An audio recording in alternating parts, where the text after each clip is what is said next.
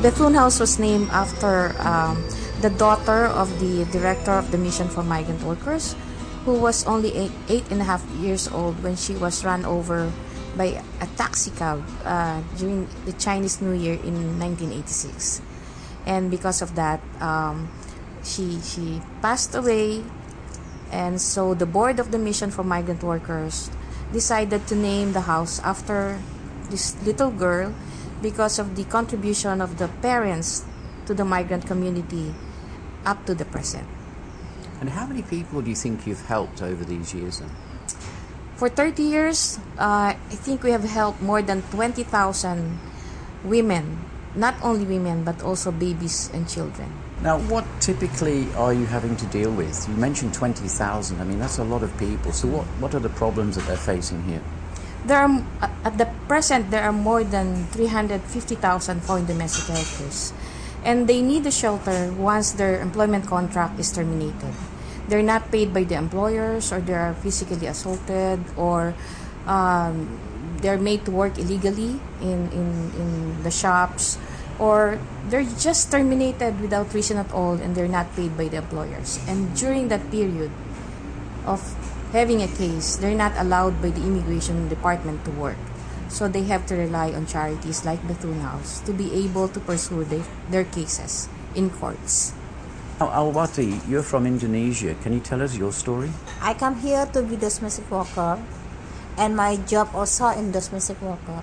But when I'm here, but I must take care 164 dogs and more 50 puppy.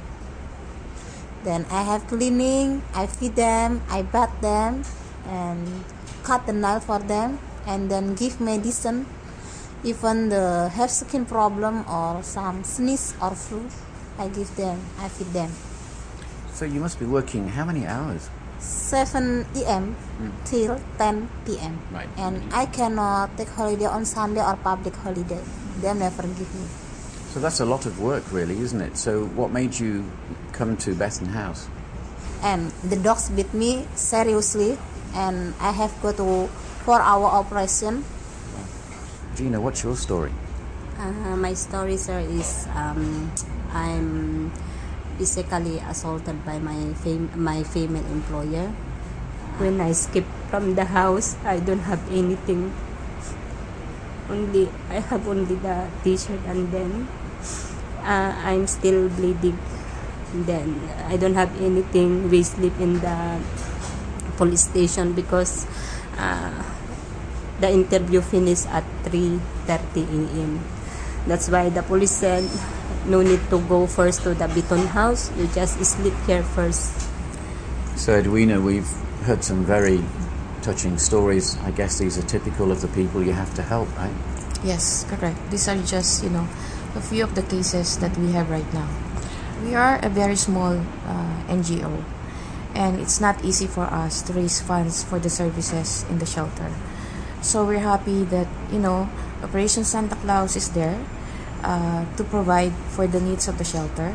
And also, it's it has given us an opportunity to promote you know the work that we do in the community. If they are integral to hong kong they uh, need you know uh, protection of their rights uh, protection of their dignity and of course um, they need some compassion and they should be treated as as as inclusive to the uh, community